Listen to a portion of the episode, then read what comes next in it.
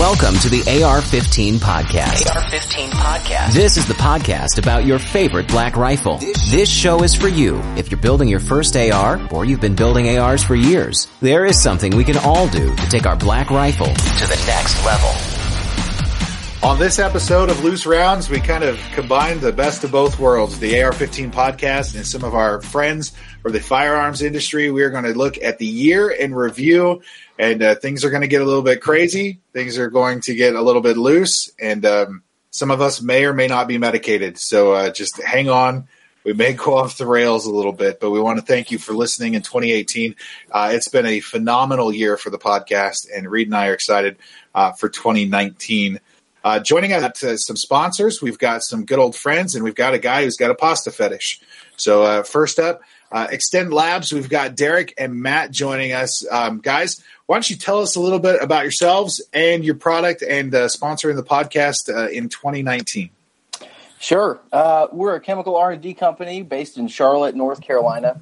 we're actually owned by an industrial chemical company, and what we do is develop technology um, for sporting and outdoor applications – and spin those out into some innovative consumer products. So um, we've been up and running about a year, and uh, we're really excited to be sponsoring the podcast. I love the show, and uh, look forward to interacting with your audience and getting to know you guys. And so we've uh, we've been planning on doing some uh, giveaways in 2019, right? Oh yeah. So we're lots we're gonna get those. Yeah, lots of giveaways we're gonna take care of. Um, my um, experience with the product is uh, I took it and I put it on my son's M&P 22, and that thing is a dirt devil. Um, it has become a single shot wonder after about a magazine out at the range. I soaked it um, with the lubrication. I have it right over here. What was it? It was Echo uh, that yep. I put on it. I soaked it, and the thing ran flawlessly for the rest of the range trip.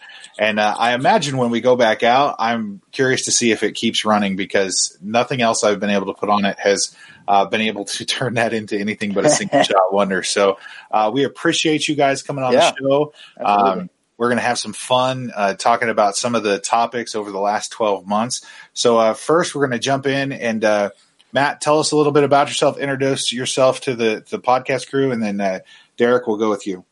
Okay, I'm Matt Browning. I'm director of Extant Labs and uh, I do chemistry R and D. So uh, both industrial side and uh, consumer product side with the weapons, lubricants, um, gun cleaners. Um, I've been doing R and D for about six years now. I've been in the chemical business for about ten years. Um, live in Charlotte. Got a wife and two wonderful children, and I'm currently sitting in my office with a cold beverage. Derek. So yeah, for 15 years I've been working uh, at uh, one of the big gun shops on the East Coast, Hyatt Gun Shop. so I get to play with all the new toys when they come out, and uh, uh, I'm excited to be on this podcast. It's uh, it's been a fun to listen to, and I it's going to be fun to talk on. I think, especially looking back on this year. This year's a lot of a lot of interesting stuff in the news for guns. There's a lot of stuff that's going to go back and forth, and I'm interested to have the take of the, the panel that we've assembled. Uh, also joining us from, um, I don't know, is he famous? I think he's famous. I think Tony's famous. Um, he's famous. He's better now than Tony, Tony, Tony. Like they can't even get five people to go to their reunion concert. So, uh, Tony Simon, uh, tell us a little bit about what you do all over the firearms industry. All right, my name is Tony Simon. I run a Second Amendment workshop in the state of New Jersey that welcomes people from all races, backgrounds, religions to the range and introduce them to firearms, firearms owners, Second Amendment advocacy groups, and the name of it is the Second is for Everyone podcast. I also have the second, excuse me, Second is for Everyone diversity shoot. I also run the Second is for Everyone podcast, and I have a shooting competition called the Minuteman Challenge that we also came up with. Um, and I'm on the German Pasta Fetish podcast. I'm also on uh, Self Defense Gun Stories podcast. So yeah, I have a little bit going on. Um, I'm also a Second Amendment advocate and I've testified in front of the core Senate and Assembly in New Jersey, and I make speeches and stuff. So yeah, I'm a big gun guy, and I'm a big guy. I'm also the largest pound for pound firearms instructor in America one, of, one of our sponsors for the last several months has been ammo.com, um, where you can uh, support the podcast, save money on getting your ammo purchase. It's ammo.com. And uh, Alex is joining us from ammo.com tonight to give us a different voice uh, as we mash up the AR 15 podcast and loose rounds. Alex, uh, introduce yourself. Hey JD, so I'm Alex Horsman. I am the marketing manager over here at ammo.com. Um, we are obviously an online ammunition retailer. We differ from a lot of these websites out there because we donate 1% of every sale to a pro freedom organization. That's at no extra cost to the customer. That's to us. Huh? And so we're just pretty big freedom fighters, love the podcast, and happy to be sponsoring it and showing up. Awesome. And uh, last, well, not last, but man least, the uh, director of shenanigans over at the German Pasta Fetish podcast, the Gun and Gear Review, um, Firearms Insider dot Inside Edition, where you are not the father Chad Wallace. Why? You know, that's one of the best introductions I've had, but it's the Gun and Gear Review podcast. Contrary to JD's thoughts, it's not the German pasta fetish podcast, but we have Tony on there. So it does make us the largest pound for pound podcast. uh, but we're over there. Uh, we do reviews we talk about new products pretty much every week on the podcast. Uh, if we have a review that we've done, we also talk about it on the podcast. Otherwise, it's just written with pictures and stuff on the Firearms Insider. And that's pretty much it. I will be hanging out with JD and Reed at the SHOT Show. Uh, JD was kind enough to let me stay at his place again. I don't know why. I guess it's because I told him he crazy. had to. Oh, Reed's a, Reed's a nice guy then. well, thanks, Reed. I always thought your favorite introduction was inmate seven seven six two. Stand. See, I don't know. The reason, the, the reason, he invited him there is because they get senior park, parking way closer to the shot show. If you have a senior citizen with you, so they bring Chad. nice. Between that and the handicap placard that he has, he's oh, he's golden. Yeah, I'm I'm, I'm like golden. Uh huh.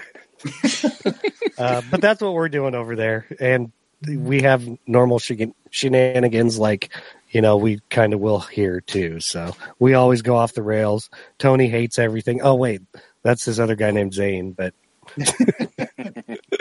and now the guy that's uh, been a part of the AR-15 podcast since uh, the inception, uh, Reed Snyder. Introduce yourself, Reed. Well, I guess I'm Mr. Inception himself. Where's the Inception music? Is that the way it goes?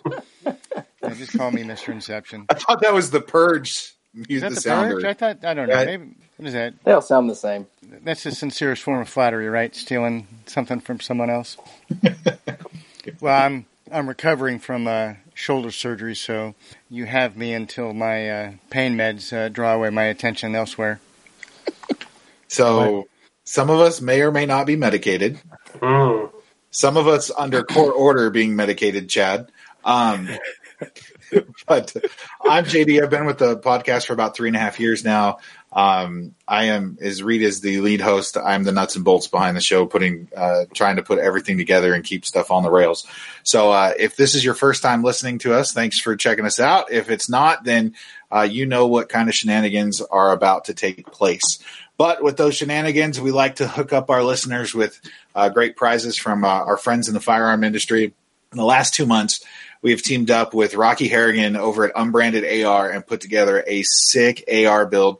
Everything you need from the front to the back of this rifle uh, is taken care of in this giveaway. And coming up here in just a couple seconds, uh, I'm going to be pulling a name of the lucky winner. Now, you have two weeks to contact us here on the show.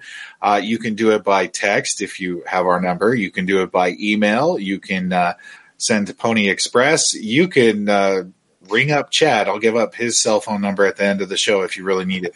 But you got to get a hold of us in two weeks because I'm not holding on to these things for a month. If I'm holding on to rifles for a month, um, Reed and I are just going to split them for the rest of the year. But uh, coming up, we're going to give that away right now. The winner of the AR-15 podcast unbranded AR builders kit giveaway is Steve with the phone number beginning with the area code 616. If this sounds like you or is remotely you or there's a chance it's you, you want to reach out to us and contact us here at the AR15 podcast. You can get a hold of us at AR15podcast at gmail.com or through the website AR-15podcast.com. Once again, the winner of the unbranded AR builders kit giveaway is Steve with the phone number beginning in 616. If you didn't win this time, make sure you sign up for the Aero Precision giveaway that we've got going on right now. It is a pretty sick rifle. You can check it out on our Instagram page at AR15 podcast and also at our Facebook page, facebook.com slash AR15 podcast. All right, congratulations. And uh, we look forward to the next giveaway we have with Aero Precision that is coming out tomorrow we will be uh, starting that giveaway, teaming up with them. But uh, you make it possible to support the show and do cool giveaways like that through Patreon and PayPal. Uh, 100% of your giving is invested right back into the show for equipment and for production value. And it's all about the podcast for your favorite black rifle. We never take anything home. It's always put back into the show. So we want to say thank you to a couple people, uh, Jason, Joseph, Steve, and Tom man, it sounds like it could be like a Beatles cover band. Uh, the old salty iron sight level, we appreciate you guys.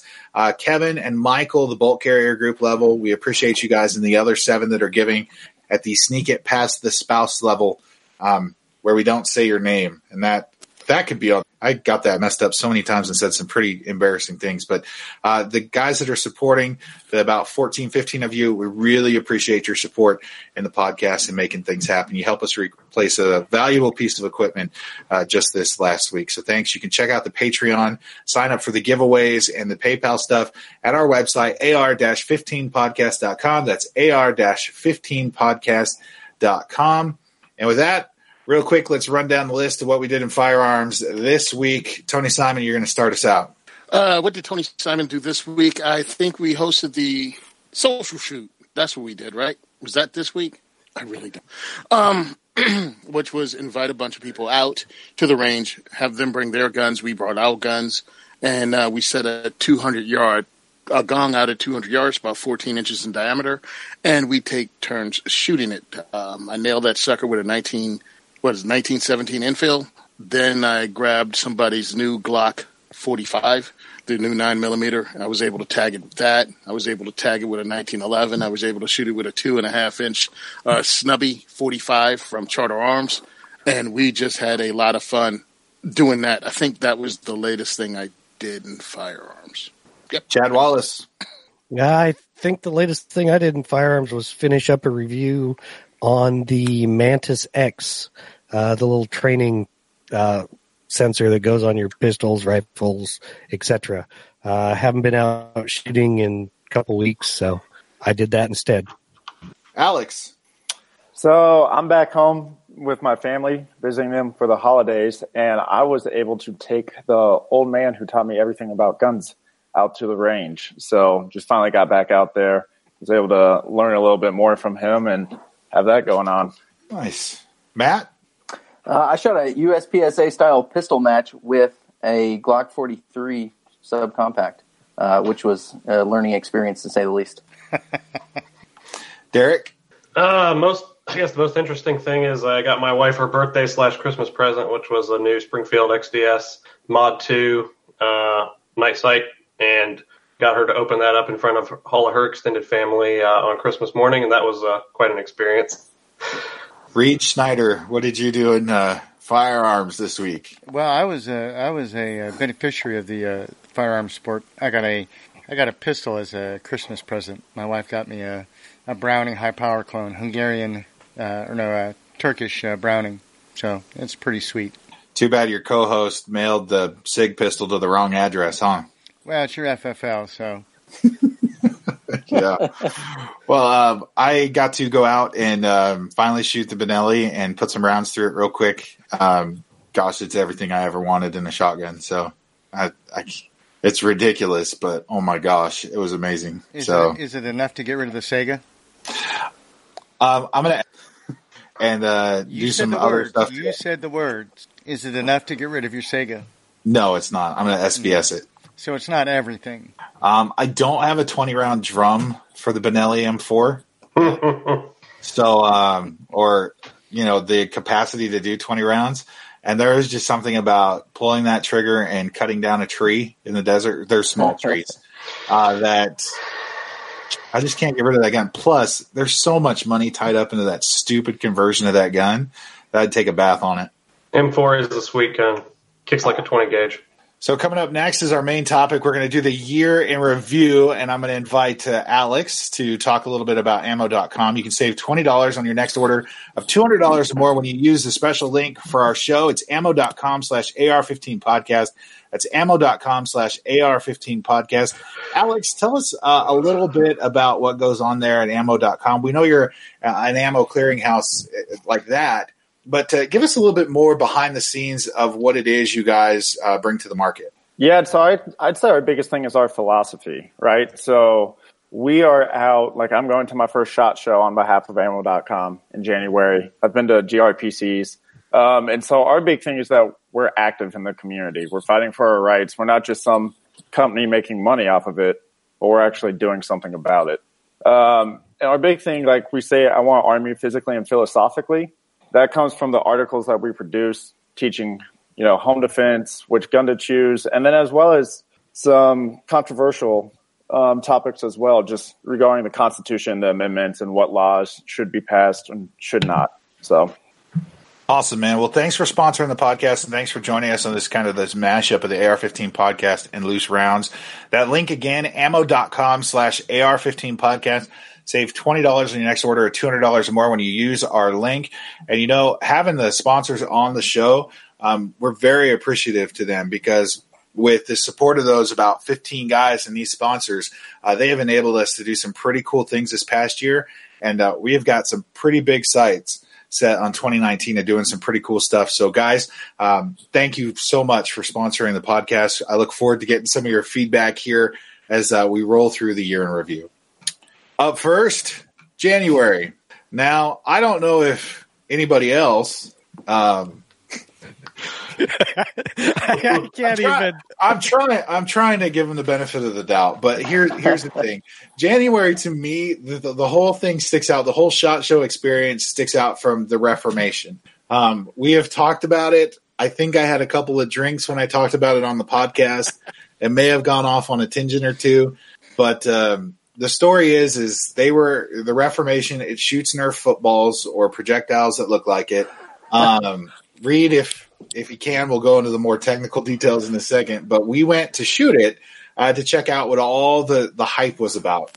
Now they have said in emails to us that they weren't behind the hype machine or whatever.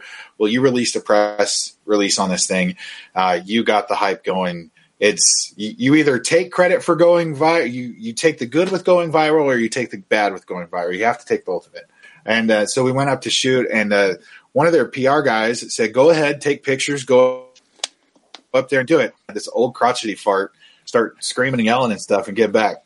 Wait a minute, wait Did, a minute. Is that explicit language? Old crotchety fart. Oh, I'm just and his name. His name wasn't Reed, so yep. No, that's old. That's old and salty. Language. Explicit language. Old the fart is Chad's web name. so uh, I passed on shooting it. Um, we've had communication throughout the year to have them on, and like they've, I've seen their stuff pop up about you know we we have kind of a standing invite to have them on the show, but it's not going to be a it's it's not going to be a softball show. It's going to be we're going to ask some tough questions because uh, three minute MOA at like two feet. I mean, come on, guys. I mean, so first, uh, I'm going to let Tony go on this one, and uh, your your thoughts on January's topic would be the Reformation. Um. okay, I'll, I'll be cool with this. It's a fail. You brought something to market that you wanted to be innovative, but it didn't work out um, your personnel that you had at Shot Show really couldn't explain their way out of a wet paper bag. If anyone remembers the interview that they pulled down, um, where the guy didn't even know what he was talking about. The purpose of what they did, I dig it. You know what I mean? Uh, another fu to the ATF and the silly rules. So you had a smoothbore rifle. It just didn't work well. And then you had all kinds of crazy claims, and you just embarrassed yourself. No one was looking for this. There was no need to rush this before it was done. You could have taken your time. I, again, I get what you were doing. You wanted to put something out that showed how ridiculous the ATF rules are. But at the same time, you got egg all over your face. And then you didn't handle the controversy afterwards well. You just embarrassed yourself as a company. And that was totally unnecessary. and that sucks. And I hope it doesn't stop anybody else from coming up with something new. But have your stuff together when you go to the industry's largest show. Matt, what did you Matt? What did you think about the uh, Nerf football shooting gun? okay, they just did the marketing wrong. Okay, here's what they should have done: bronze Cerakote it and market it to steampunk cosplayers looking to make the transition to real weapons because it's a smoothbore, right? Right? You call it you call it the auto blunderbuss. Perfect. Oh, I like that. There you go. I'm just I- I'm just saying. Actually, I might want one now. see, see.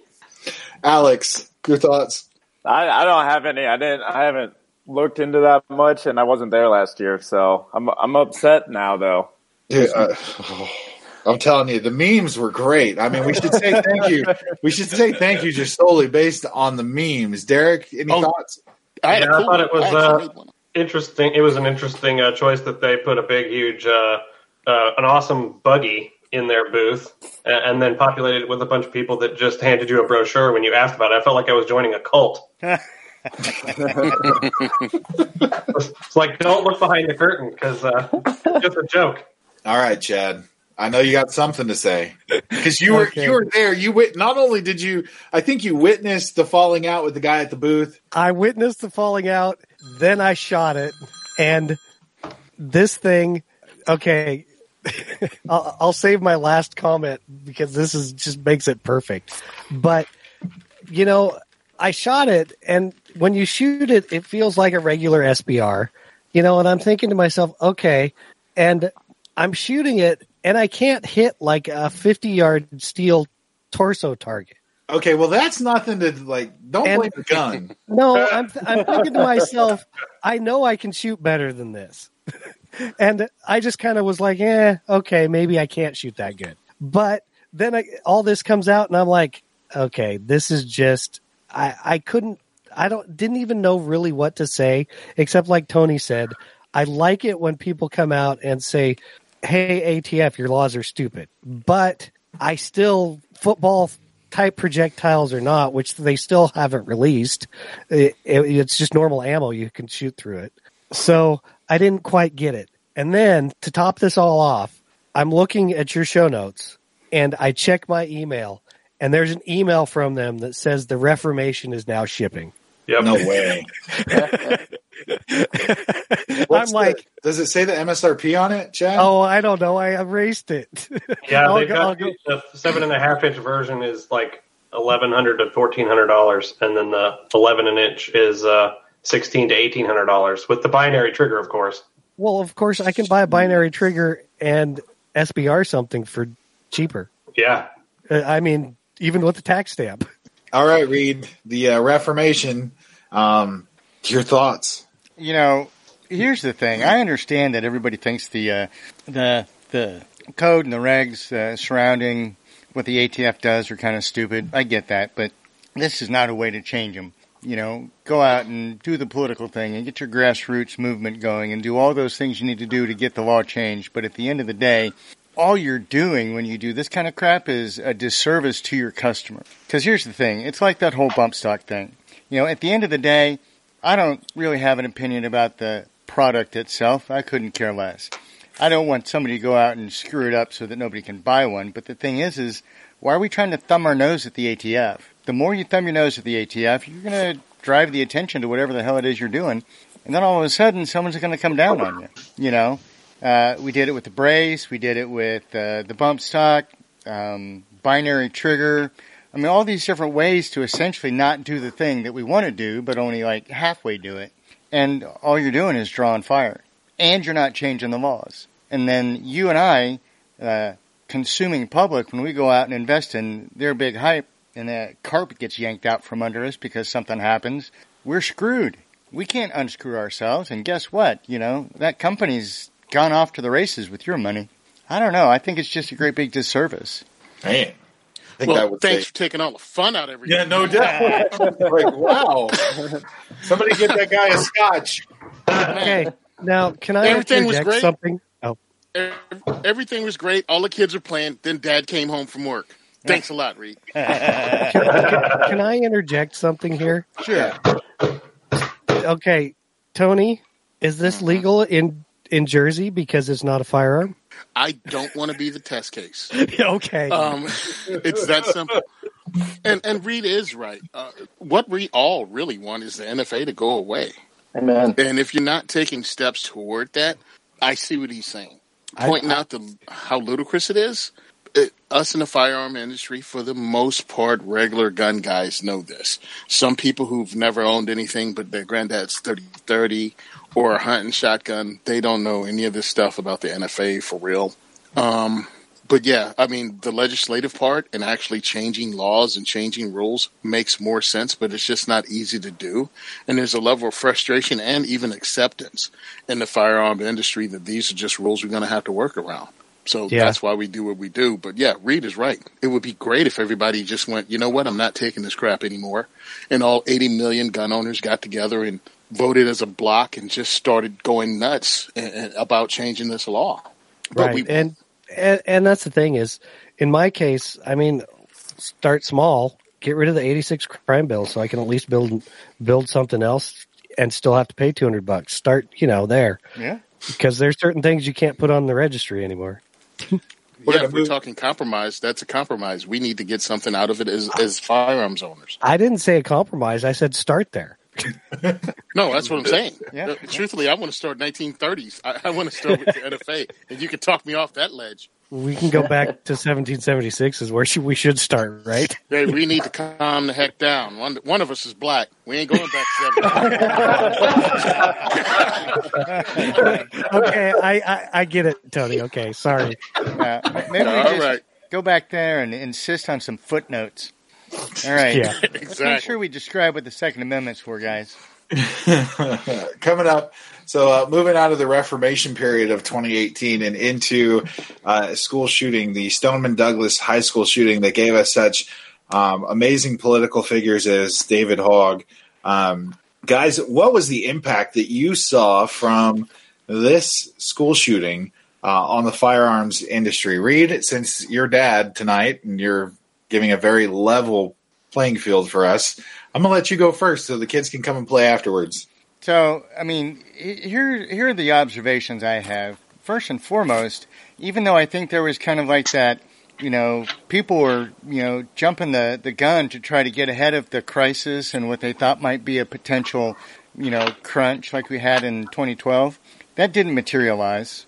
Um, another thing, I think that we have had so many people come in since 2012 and all of that that tried to present real facts, real history, real, you know, impact from, you know, what's going on in the world, what's going on in America with regard to the firearms, that it, it didn't have the same gut wrenching, you know, grab your nuts kind of deal that, you know, we had in um, Newtown.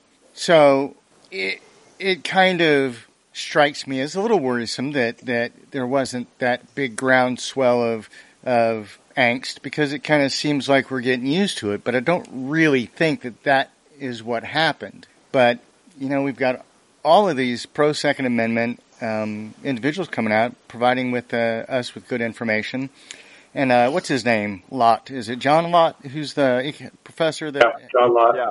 I mean, just his analysis of the foundation that says uh, uh, that we're the worst in terms of uh, you know mass uh, shootings, and he comes up with information that basically discounts that, discredits all of that history or that that research that uh, was improperly done and presented as fact.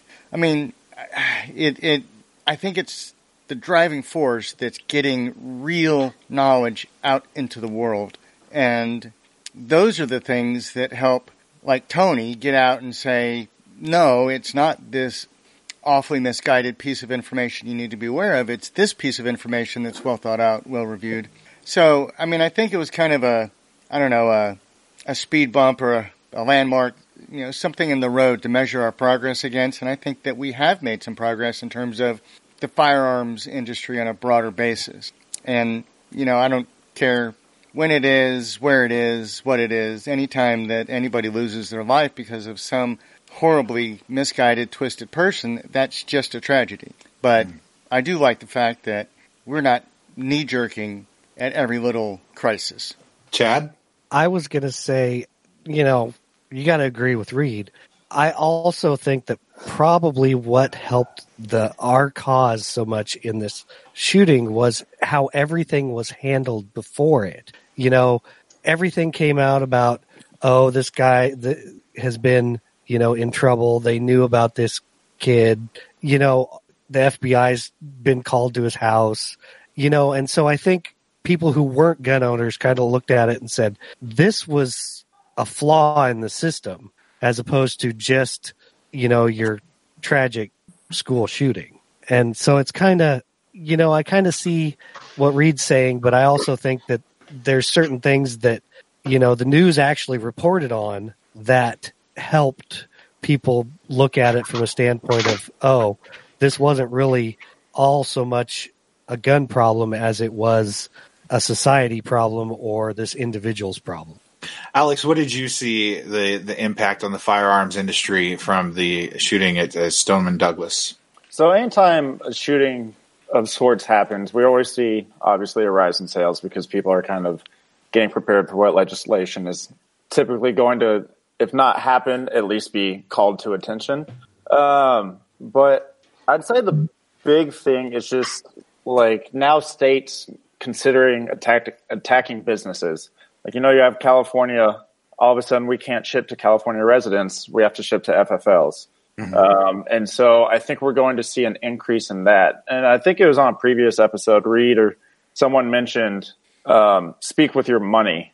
And I think the business also knows that as well. Or not the business, the government knows that as well. And so they're trying to get the money out of it. And, you know, you get rid of gun manufacturers and am- ammo. Um, make it hard on them and they can't stay in business. Um, I think that's we're seeing more of that. Derek, what do you think? Yeah, I would agree that it's been it's been difficult to watch. It was it was different to watch that particular one because of the um, especially being friends with lots of law enforcement, uh, and a lot of them either have worked at, at, at in that role at a school um, or um, on SWAT, etc. And they were very uh, they were disgusted at the response. And that was most of what I heard just in the general populace as well as on the counter with customers um, was just the, the disgust with law enforcement in that particular case and the corruption of the corruption surrounding how they basically turned a blind eye to the to the behavior of students in the in that school and things like that. So yeah, I agree that it was in some ways the the media did a, a service to to a fair look at it by talking about it in that way. As far as drawing attention to, I mean, we had essentially not quite lynch mobs calling for the multiple different layers of punishment for the sheriff um, and things like that. But it was it was different, I think, in that way because people saw it for what it was. That it was both a failure on failure to act in this guy's particular case and failure to act once he was doing it. That the guys just kind of stood there and didn't Matt? go in. Yeah, I mean, I, I think it. I think the the big weaponized psychology effort in the aftermath of the whole thing for political purposes was a failure on one hand because Americans really reacted with their gut and said, you know, leave me alone, don't take my stuff, which is what I love about our culture.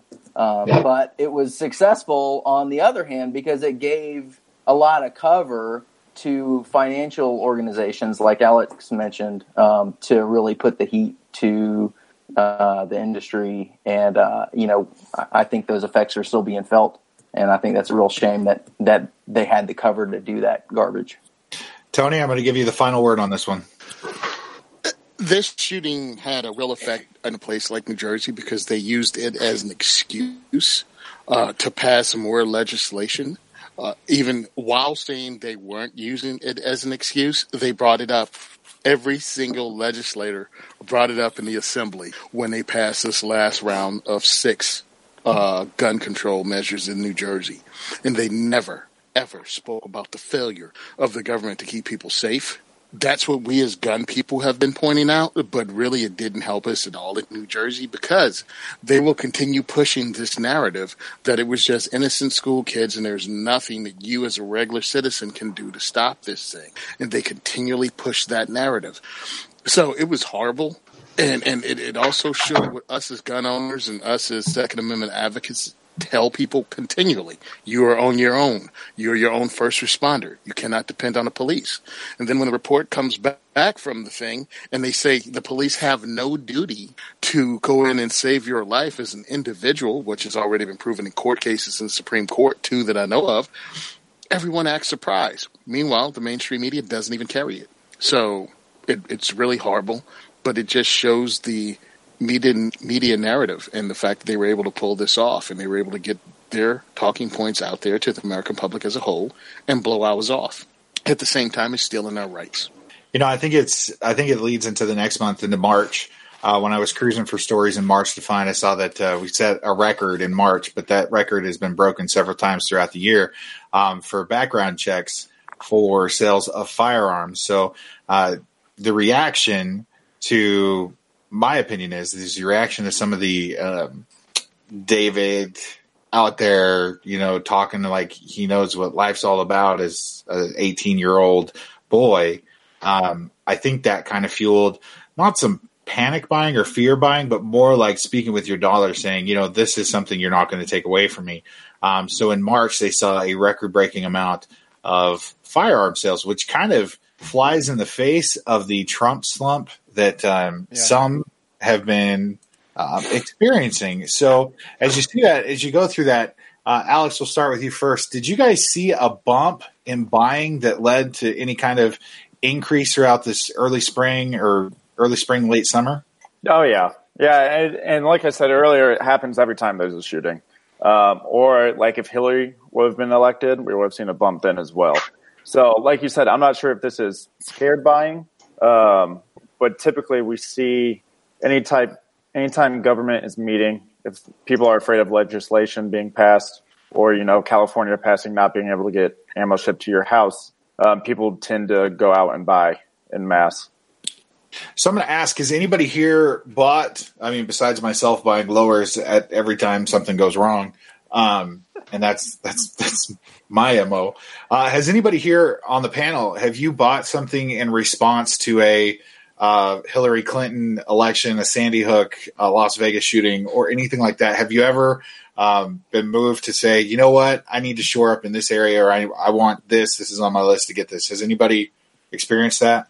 Well, yeah, I yeah, voting with my money. Yeah. Uh, Matt, what did you buy? What did you, if you don't mind sharing? Uh, what was your experience? Of, a couple cases of ammo. Yeah. All right, Derek. Yeah, I, I stocked up multiple times, starting with Sandy Hook. I bought a ton of PMags, and, and since I worked at a gun shop, I didn't have to pay thirty or forty dollars for each PMag.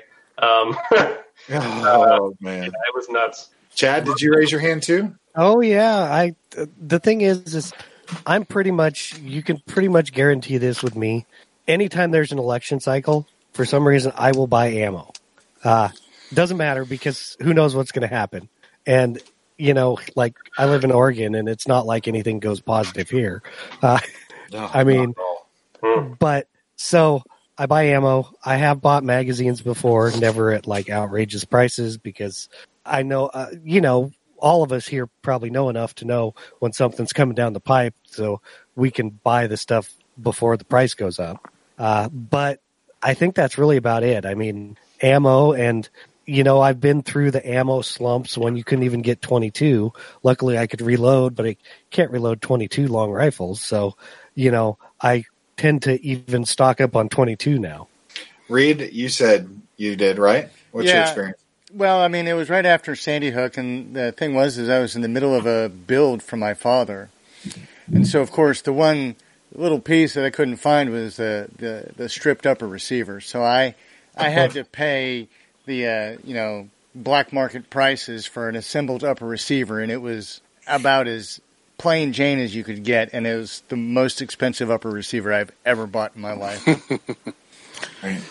Tony, I don't know if I bought because of it. Okay, yeah, you know what? I did, but Jersey's always in that flex. Always worried about what the new thing is coming down because they'll just pull it out of their butts and, and launch it at us.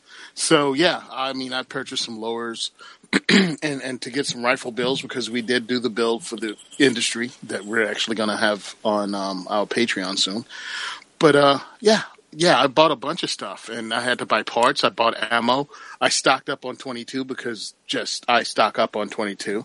So of course, if anything ever happens, I have tens of thousands of rounds in my arsenal. You'll hear that on the news. Most of it's 22 long rifle. and, um, but I bought it heading into it because you know what's going to happen. So when it happened, I was pretty much set. Um, I didn't, I picked it up where I could find it, you know, with the Walmart three box minimum thing if I stumbled into a Walmart, I'd pick up three boxes of 22. And what happened is I still have some of my stash that I don't have to touch because I, I built it up enough. So yeah, I guess I did, but I'm always in that state of preparedness or preparing in Jersey because you have to be. So I was at work the morning that Sandy Hook started uh, breaking on the TV um, I was in broadcasting at the time and uh, watching it play out. So I knew that magazines were going to be a thing, or like there's going to be, you know, when I looked back, I was like, this is, I need more PMags. So uh, I went to more expensive than dirt and uh, I ordered a bunch of PMags. I think I ordered 50 of them and they had them at a decent price at that. So I got an email confirming my, my purchase. A week goes by, two weeks go by, three weeks go by, four weeks go by, five weeks go by. Then I got an email that said my purchase had been canceled. Well, at that time, you couldn't come close to the twelve dollar PMags, and they're famously known for having what was it like eighty something bucks or ninety bucks a PMag. So that was it. I did buy some lowers, but didn't get uh, didn't get too beat up over them. But I remember that Fallout. If you wanted something, if you wanted the uppers to match the lowers, you were going to pay a pretty penny. And I think the purchase of the uh, TPM Outfitters MP5 clone that I have, the SD. I think that was that one gun that I was like, if anything else goes down, I know that they're going to move for because our state is turning blue. It, it turned blue in the last election. Um, I kind of saw the writing on the wall, knowing that the guns that I want to get, the firearms I want to get, I need to get them now, and that way I have them before anything comes down the pipe. Same thing with that Benelli. I wanted it.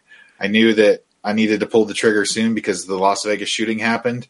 And so I've been slowly throughout the year stocking up on the stuff that I think that they're that they're going to 86. So uh, it's unfortunate that the west coast of the United States is some of the most beautiful country you'll ever run across, but it's also some of the country that's so far shoved up its rear end politically that uh, I don't know if we're ever going to be able to get it back. I know we have a, a large contingent of listeners. In fact, our largest contingent of listeners uh, is in California. Um, one of the top five is in Washington. Um, and Oregon also has several uh, listeners that we have there, so they're in their top 15. So uh, I I'm going to feel their pain real soon here. Our governor elect takes office here in the next month, and uh, he's all about bump stocks and silencers and assault weapons and machine guns, and wants to get rid of all that uh, nasty stuff, according to him. So he used the uh, Las Vegas shooting as a propaganda tool, and uh, unfortunately it worked. So we're going to see those uh, come down. So I imagine there is going to be a pretty big boom here in Nevada real quick um, before they can squeak by uh, legislation. Uh, I believe the Assembly and the House meet or Assembly and the Senate meet in February um, to get things through committee. We're probably looking because it's all controlled probably April, May and maybe the governor signing it by June or July or fast tracking it. So the next couple of months, I'm looking to uh, sell a kidney. I don't, I don't think I need my liver that much anymore, so I'm going to sell that too. Uh, my kids are donating blood every like couple of days, so uh, we're do we're pulling together as a family to do what we can to try to combat this. But uh, so you're going to sell so much stuff, your kids think that they're next. Yeah, it's already getting there for some of this stuff. So, um, now into something a little happy because I feel like the last two are a downer. Um, this is something Reed and I got to shoot at uh, Range Day uh, for SIG back in January of 2018. But it, uh, well, I well, be, be, a little clearer. It wasn't Range Day. It was. SIG it was SIG. Had their Day. own presentation. Reed is a SIG fanboy, and he was very excited that I got him into SIG Range Day. Uh, we'll be going to SIG Range Day again this year, and uh, that's where I shot the P365 uh, for the first time, and that was one of the uh, concealed weapons um, of the year that you saw talked about a lot. Uh, I really enjoyed mine, uh, but at the end of the day, I'm an HK guy, So uh, I decided that uh, I would sell it and uh, move on. I believe Reed still has one has one of those ponies in his stable, right, Reed? What the P three sixty five? Yeah, that's my daily carry. So, uh, anybody else have any experience with the P three sixty five this year? I saw the first match, and they uh, where they had the problem with the sights, and then they seem to have gotten their act together. I think it was just a bad batch. They, they got bad luck, but um, yeah, we've been selling the crap out of them. You know, I only dry fired them. Oh yeah, I I saw. It. Yeah, a, I uh, was at. Oh, all right, Tony, you go ahead. You... no, no, I was just saying I only dry fired him. I saw him at the Great American Outdoor Show in Harrisburg, PA, and um, I, I, just tactically fondled it until pretty much I got a restraining order from Sig. Tactically um, fondled it. yeah. So that's all I've done. I haven't found one yet. Uh, I don't think Gun for Hire has one. If they did, I would try to get my hands on it and just shoot it because I want to see what all the hype is about. So, Reed, tell us what the hype's about. Well, you know, first and foremost, I think that SIG uh, is viewed by many as being a company that manufactures quality firearms. They're not they're not bargain basement by any means. I think the other thing is is that they worked really hard to try to put as much capacity into that pistol without you know breaking the the form factor on it. So you're still very competitive when compared to all of the other pocket pistols in that category.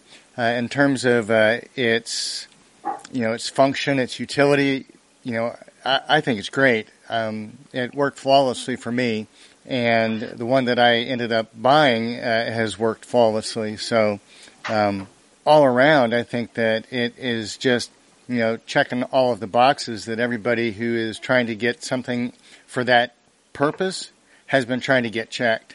And you know, I, I, I thought it was funny. I've been looking at some people uh, in their advertising, and I keep seeing people take digs at Sig. You know, Sig is the the the, the newcomer. They you know they're they're the last one to the party, and everybody's trying to take a big shot at them. You know, why isn't Springfield going after Glock, or you know, Glock going after um, uh, whoever, yeah, Smith and Wesson, the Shield, right?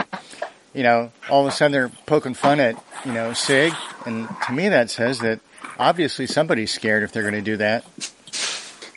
I think I think the the poking fun at Sig has the the first batch of those that came out and they had the problem, and then of course last year when you know if you wanted you could either pull the trigger on your Sig 320 or you could drop it to have it go off. I mean, I thought that was a really cool self defense measure. Like if somebody says drop it, bam, you know, you, you, got a shot. I mean, you can you can make it happen.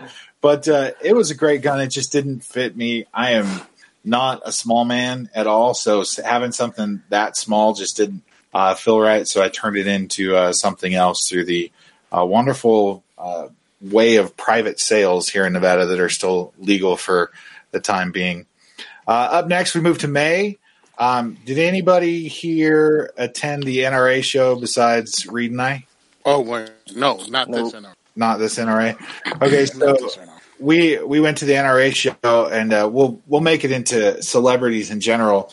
Um, Reed would not let me go across the lawn and address uh, Alyssa Milano, who I'm crushed because I had a childhood crush on her from Who's the Boss.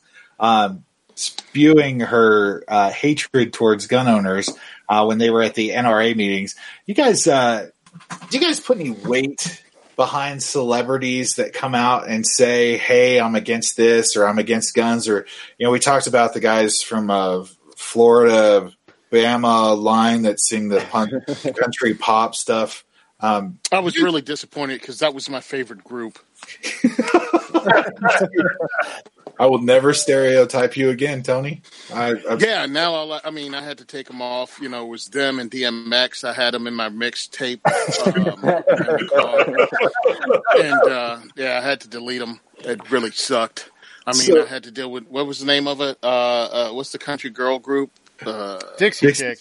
Dixie yeah, Chicks. the Dixie Chicks. They really broke my heart. Uh, I had to stop listening to them. Um, it's really cutting into all of my musical choices. I could give a darn if a celebrity liked or disliked firearms. I don't care. You mean nothing to me. You're an entertain. You're a monkey that dances, and I throw quarters in your cup. Dance, monkey, dance. Sing a song act in a movie. I don't care what your high school dropout butt has to say about anything. Yeah, Tony. So, uh, you know, I uh, probably most of us here don't care what they have to say, but the problem I see is is the people they they get the press and people actually idolize these stars or s- stars in quotation marks, and you know, so I think it does play into something. What I'm not sure, but enough people listen to her maybe and think, okay, well, she might make a difference. With um, okay, I agree with what you said. I agree with what you said that people do look at celebrities, they do get the press. But I, the question was, does it influence me, and what do I think? No, I don't care what they have to say. And as far as Alyssa Milano influencing people, yeah, I know. understand the only other way she could get in a newspaper is to be kidnapped. No, That is I bet. only way. I don't know. I, If she I posed bet- for Playboy, she could get. Eh, maybe. I think maybe if No. she like, if she like died at a young age, she might be able to get it in the paper. Well, she passed that hump a long time ago. Matt, when you when you see a celebrity or a singer or somebody come out and they say, you know, we're against this or we want more gun control, or you got, you know, we we experienced a lot of it at the Route 91 shooting here in Vegas. The country singers came out, which, you know, if you're a country artist, you don't tend to go against your core listening artist or your core listening audience because they're going to be gun loving people uh, most of the time. What do you what when you hear somebody come out with that? What's the first thought that comes to your mind? Uh, I just really bask in its incredible value and contribution to our civilization. No, seriously, these people are so intelligent that they get to stand in front of cameras and pretend to be other people for money. And we need to listen to them. Alex, your thoughts? Um, I think it's funny how these people have developed, um, depending on who you are, a good skill set, um, such as country singers. If you like their music, you know, they get good playing instruments, but for some reason, their intellectual thoughts are really important as well. It just doesn't make sense to me how, um, you, you can value a skill of theirs, but don't value something that they don't have expertise in. And just because they have a stage and a platform doesn't mean that they're right. Derek. Yeah, definitely agree with that because the uh, probably the most the most infuriating thing is whether it's a an actor in a movie in their role doing something ignorant with a gun, uh, or or them talking about a gun, and you hear them say something stupid like, "Well, the media does it too with their animations." I like my favorite one is the one CNN did where they had the entire bullet going down the barrel of an AR-15, the whole the whole casing, and I'm like, well, if they're doing that on guns, which I see the difference and I know it's wrong, and I know that they're they don't know even know what they're talking about. What other parts of things that they're reporting on that I don't know about that I'm duped? So it just makes me want to learn more about everything as far as the what I'm seeing because when a when a celebrity stands up there and talks about a ghost gun or or pontificates their opinions about something, uh, it just makes me want to question everything. It doesn't matter what the topic is, but guns especially, and the tone deafness of these guys when they're in an action movie and then they want to and they're shooting guns like crazy and then they want to talk about how we need to ban them. I don't understand the do they do they not do they can't even hear themselves speaking that they just made thirty million dollars off of the thing that they're asking to ban. Well, I mean, I think you can Well, no attribute one- that to not being able to spell a word like hypocrisy. Uh, Yeah, or true, much less true. understand the definition of the word hypocrisy. What Not- bothers not me is mention- no one has asked that question in an interview that I know of. No one has asked Liam Neeson, "Hey, so all the next movies you're going to do are going to be musicals and karate movies?" like, like they're not going to be gun. What happens when you do Taken 16 with your skill set? Yeah, You know what I mean? Is it going to be on a plane? I mean, what are you going to do? with snakes. Yeah, on- on the plane. Do you guys tend to think that uh, now I'm going to stereotype gun owners? Do you guys tend to think the gun owners or firearms owners are a little bit sharper than the celebrities that are uh, speaking about guns? Not at all. Not at all. Uh, how many of you guys saw that uh, clip about the guy that was using a potato on his 300 Win Mag as a uh, redneck suppressor? yep, Oh, yep, dude, yep. you just killed my argument. Yeah, exactly.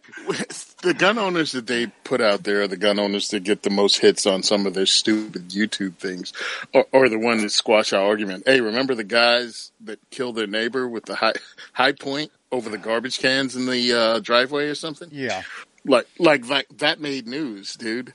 And, and I'm like, yo, Hi-Point for life. But come on, man, that wasn't the Glock 40 problem. that was the Glock 40 problem. You, you could have handled that with a conversation, bro. uh, moving on into June, um, I put in the show notes. Boulder City Council doubles down on gun and magazine ban. That was in the news uh, back in June during the year of 2018. Did you guys see? As we're spread across the country, uh, did you guys see uh, your local, not on the uh, the state or the federal level, but your local city council and stuff get involved with gun control? You know, I'm I'm going to say yes but in a positive way, actually. Okay. Uh, in the county I live in, the last election, uh, we had a. It's basically a gun rights proposition or whatever that they put on the put on the ballot, and it passed. So because it's something to do with preemption, because Oregon has weird preemption laws. So if Oregon makes some weird anti 2A law, the county can just say, nope, sorry, we're not going to, we're not going to enforce it and you can't do anything about it. I mean, the feds still can if it's something like that. But so actually one little tiny section of our state did something worthwhile. On the city, we didn't have anything worthwhile, but Derek, I think I saw you raise your hand. Um, well, it was interesting because the, the uh, in the north in the this past election, the they actually were able to p- put through a voter ID law in North Carolina and passed. They put it on a referendum. Uh, but then somewhere, let's see, when was it? Um, November, I want to say. No, early October, I think. We actually had a school shooting south of here in uh, a high school. It wasn't. It didn't make a huge bunch, a bunch of news because it was a it was a a love spat apparently between two students over a girl. Um, but it everything got locked down and it was a big scare for a couple of days and then it kind of blew over and, and there was no move. I was surprised because Charlotte City Council, Charlotte has become almost the New York City of the South. A lot of the banks are here, a lot of the bank's money are here, and the bank's politics are following quickly. And so Charlotte has become an interesting kind of conglomerate of very Yankee politics and very Yankee ideas with the general with the with the people in power, and then the rest of the county, and then all the surrounding counties are st- have stayed red, hard red. Um, it's interesting to see that take place. But we've had one positive thing where we were able to put, give away. Well, the the police, CMPD, Charlotte Mecklenburg uh, Police Department came and bought a hundred of those Hornady little snap safes. They're like ten or eleven bucks that you can put a single handgun in, and we gave them away and the, we got a ton of media press out of that and a lot of coverage and a lot of good goodwill to the to the to the community. So that was a positive thing that came out of it, which we obviously supported because locking your guns up and keeping them safe is is not a thing that we should. It's a thing that we should support as gun owners. Responsible care of your firearms. Absolutely. Have you guys? Uh, so moving up to the state level, we'll talk about the the midterm elections a little bit later. Moving up to the state level, are you guys seeing anything that's impacting you? I've already spoken a little bit about Nevada. Um, any any guys experiencing negative or positive things uh, in the firearms industry or that influence it? Alex, you're raising your hand. Yeah, so I actually wouldn't say anything on the state level, but I wanted to touch on the point um, as far as on the city level, especially in regards to the Boulder incident, because at that time in June, I was living in Columbia, Missouri, which is a heavy college town. And just like Boulder, anytime like a college has a significant portion of the population, it just ensures this like heavy leftist agenda and um, politics. And so in Columbia, we saw like on campus protests and riots and all that. And so not riots necessarily, but protest. And so we see that in Missouri, it's just like Kansas City, St. Louis, Columbia, just blue dots, right? Where the colleges are. Now, and then the rest. You know why that is, Alex? Why is that? Because they've never had real jobs yet. When they have to start paying taxes, they'll become Republicans. yeah. yeah. What is it like? If you're 20 and um, Republican, you're heartless. If you're 30 and Democrat, you're brainless, something. nice. So, uh, in Jersey, of course. Oh, go ahead. no, go ahead, Tony. I'm not going to interrupt you. Well, yeah, in Jersey, we've seen a lot of it. Of course, we had the six bills that passed in June, uh, including the magazine ban. Uh, yes, the magazine, the 10 round magazine limitation passed in Jersey in June. It only uh, started in December. That's where the law kicked in. But from June until December, you couldn't leave the house with your 15 round magazines without breaking the law. They weren't supposed to leave your home. So these people that are acting shocked, especially law enforcement, that they didn't get an exemption until last week, um, they were all breaking the law for half the year. We have 24 more anti gun bills in the pipe. They're going to attack everything from ammunition being able to buy it online now is, is that they're going to try to make that illegal. Um, they're going after features on the rifle, so now you won't be able to have a detachable magazine with a pistol grip or a muzzle device. I mean, they're just going down the line. It's going to become more and more difficult. Hopefully, what happened on December 10th when all of a sudden everyone woke the frig up on their Facebook groups and realized they were limited to 10 rounds is these people get active in 2019, they'll actually start coming to the rallies we hold. They'll actually start voting in the primary in June and writing letters. Something has to wake them up. We have 1.3 million gun owners in this state, and most of them have their heads resting well up their buttocks. They sit there and let stuff like this pass and won't even know it. I'm getting calls left and right. Hey, what should we do? What should we do? Well, would you want to jump in a hot tub time machine and go back to when you should have done something before the primary?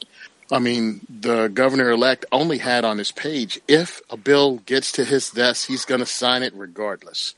And mm. that's what's happening. Dang. So hopefully 2019 wakes gun owners up. But yes, in Jersey, they've been waiting for this. This has been their wet dream. And we're probably going to lead the country in stupid gun laws if gun owners don't wake up.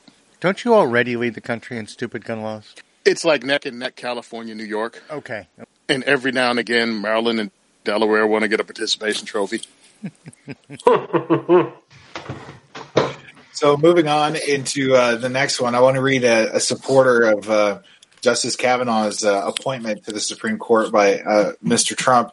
Uh, in nominating Judge Kavanaugh to be the next Supreme Court justice, the Trump administration has once again shown brazen disregard for the people it claims to protect. Judge Kavanaugh's dangerous views on the Second Amendment are far outside the mainstream of even conservative thought and stand in direct opposition to the values and priorities of the vast majority of Americans. Uh, this coming from friend of the AR-15 podcast and firearms owners everywhere, uh, Gabby Gifford.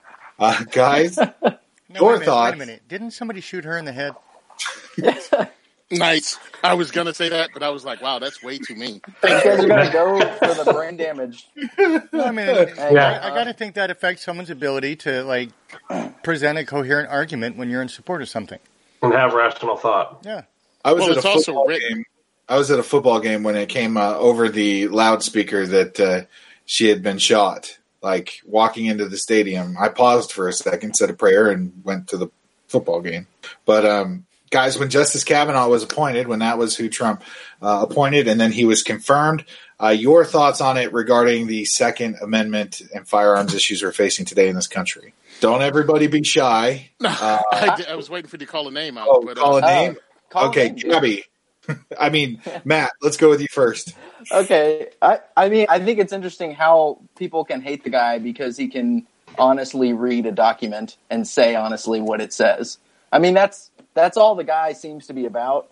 I mean, I, I, I read his commentary on Heller, and he, he kind of made some funny little arguments like, oh, you know, these weapons have not been historically banned, or um, what was the other one? I had a note on it but just just sort of like or he's evoking crime statistics and saying well you know really pistols are more used more in crime than than than long guns.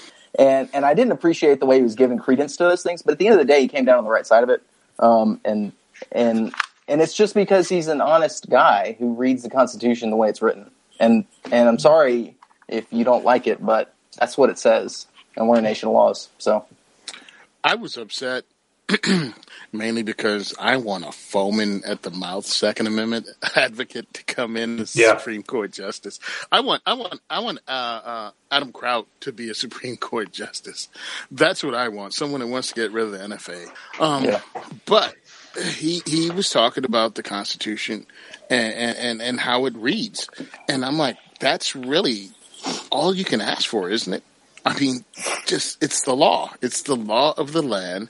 Let's quit trying to reinterpret something that was so simple. And it's not only taken in what was written then, it was taken in what was written by the people that wrote the Constitution, wrote the Declaration. And also this, the history of gun control in this country and what it was used for, which was against people of color. It was uh, against Native Americans, against Irish, it was against Italians. Gun control was used to control people. It was never a good thing. It was never used to help anyone. It was only used to control people to be victimized. And if you can't see that, you don't want to see that. So yeah, pro gun all the way. Glad he came in. And um, I heard the lady who was after him was actually more pro gun than him. So hopefully she gets on too when uh, the crypt keeper finally, you know, gets the other side. So, Tony, are you telling me that the second is for everyone? It would seem the second is for everyone. and you can buy these shirts at 1022clothing.us. It's like 511, but for the bigger guy. and and and if you want to go even farther, he has his the second he has gun control as racism shirts. Yeah, that's it. Oh, that's that one. That's, That's not awesome. just your two A for each shirt. I love that. Mm-hmm. Nice. I'm going to put the. I'm, do you have kid sizes? Because man, I put those on my kids. Yes, I do, actually. Uh, again, 1022clothing.us. All the way up to 6X. For big fat dudes like me. Alex, do you have any thoughts on the, the new Supreme Court justice appointee? Uh, I think they pretty much touched base on everything, but in short and sweet, I'd say good, not great. Like he's he's not foaming at the mouth, but he, he's got a good interpretation of it and is able to take it as it is. So Derek? Yeah, I was. Uh, uh, it was in some ways, I think, positive to see how how much political capital the Democrats burned to try to sabotage him. Uh, they wasted a lot of effort, and I think in even some of my rather liberal or even extremely liberal friends and family uh, were pretty disgusted at the the way that everybody was foaming at the mouth and the way that it was a, such a smear job. Um, and I think they lost a lot of credence with the general populace.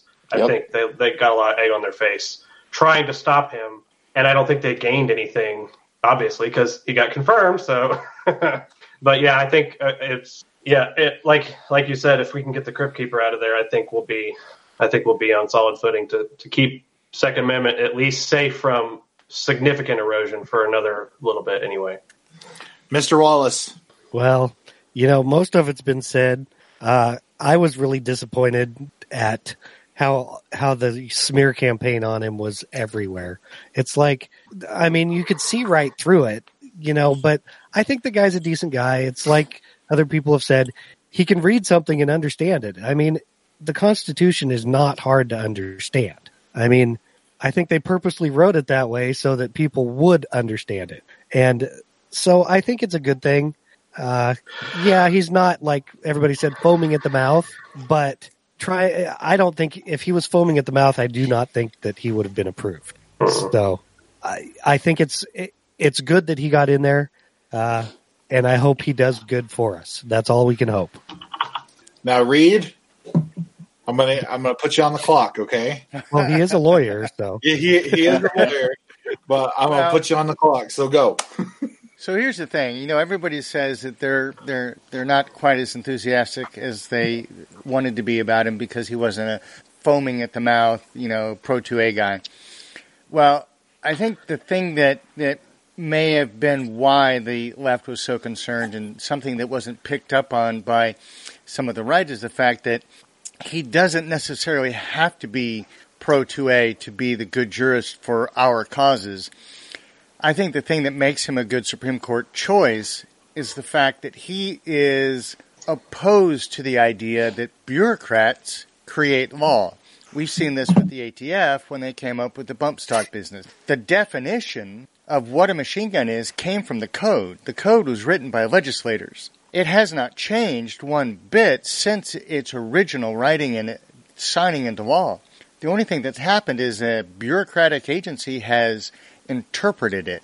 Now the the case law that has allowed them to do this is, you know, uh, long-standing, and it drives many, many agencies from the IRS to the ATF to the EPA, and it's the idea that you just defer to whatever they think is best. Problem is, is that they're not lawmakers. That's where his strength is. That's where he is very foaming at the mouth. If he cuts the ATF off at the legs, I mean, this kind of shenanigan is no longer going to be standard operating procedure. That I think is the value. You know, the flip side of it is, you know, Roberts wants a Supreme Court that's going to be able to pass significant, uh, present significant decisions. He doesn't want a bunch of five four decisions because those are going to get overturned the next time that the balance of power shifts in the Supreme Court. But you start putting up, you know, seven twos, eight ones, six threes. You start cementing into the idea of precedents you know, cases that are going to be long-standing and definitive foundation stones for what we want to have happen on the Second Amendment side. And, you know, I think when they uh, handed Trump uh, 55 senators that were uh, uh Republicans or right-leaning, um, I think that's a clear indication that he's going to have another shot at putting more in if, uh, what you call her, the crypt keeper?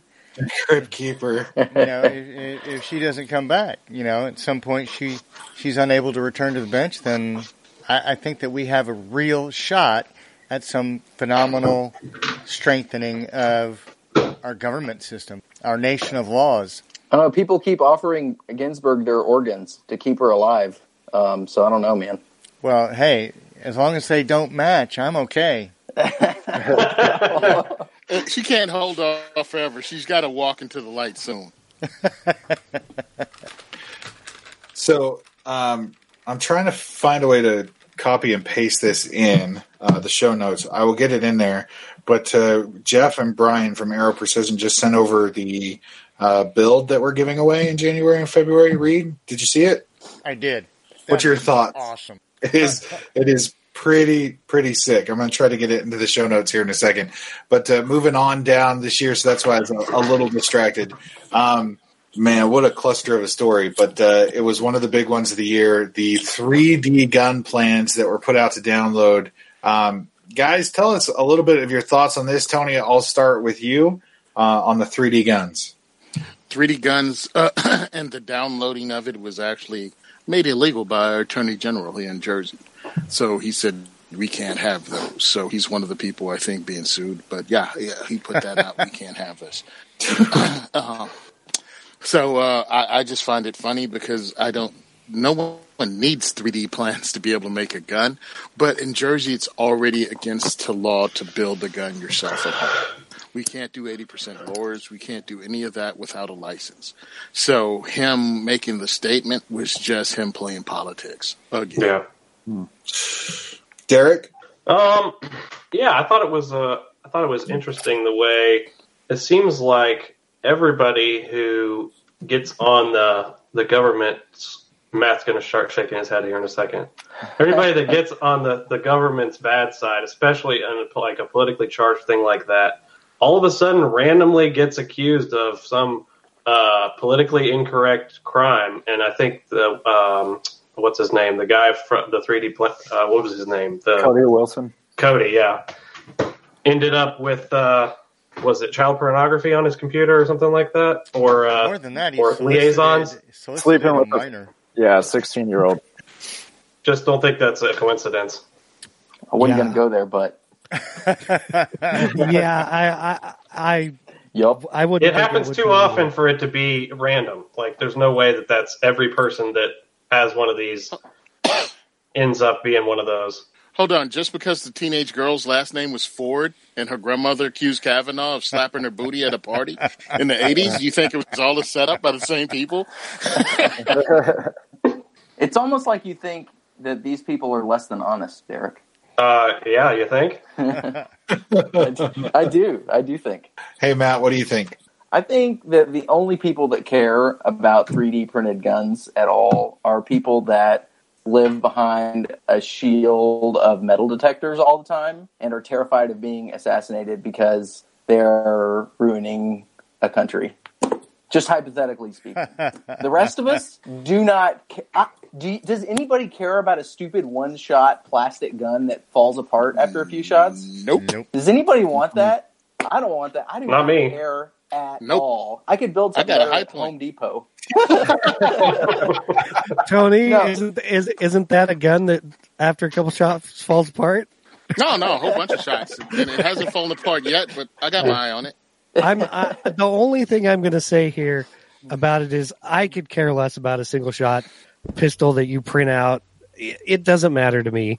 I mean, so there there's that. But I s- I I understand why people dislike it because you know I remember some history and the Liberator pistols of World War II Yep. you know, well, if something like that happens, a 3D printed gun that shoots two shots and falls apart might be a really nice thing to have.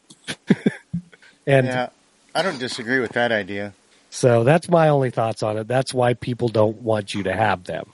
Well, and don't you think it's a little silly that they're going to be concerned about plans for a 3D printed gun when, you know, if you spend enough time, you can figure out how to get on the dark web and order a barrel full of methamphetamines and a couple of machine guns? I mean, I, I also find Well- it crazy because working in the prison environment like I do, um, and seeing some of the things that inmates make depends on how much freedom they have. They make guns better than the Liberator pistol made out of plastic that falls apart after two rounds.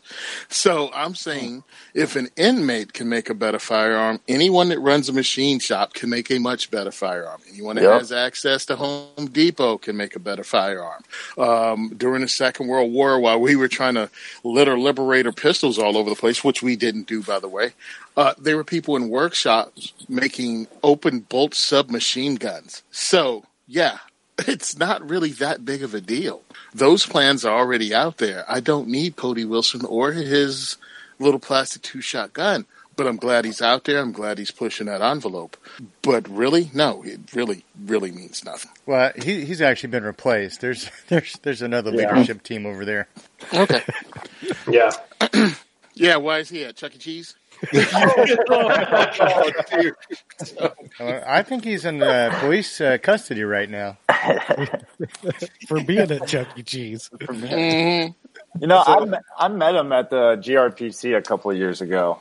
And so he did just, like you said, coincidence. Like he did not strike me as the type of guy um, to go around sleeping with 16 year olds. Uh, he was just a normal gun guy who had hard, hardcore beliefs on the Constitution, what should be allowed, and the government overstepping its boundaries. So it, it's funny to me some of the arguments that, people were able to bring up, like you can sneak this onto a plane because it's plastic. Um, but they completely forget, like, oh wait, you need ammo, which it, w- you can't sneak onto a plane. So it, that was fascinating to me and hilarious. Well, no, they ignore the fact that the TSA fails constantly every year to catch air, guns being taken on airplanes by accident, or Yep. the fact that the TSA lost all of the Glock 17s belonging to Netanyahu, Prime Minister Netanyahu's security team.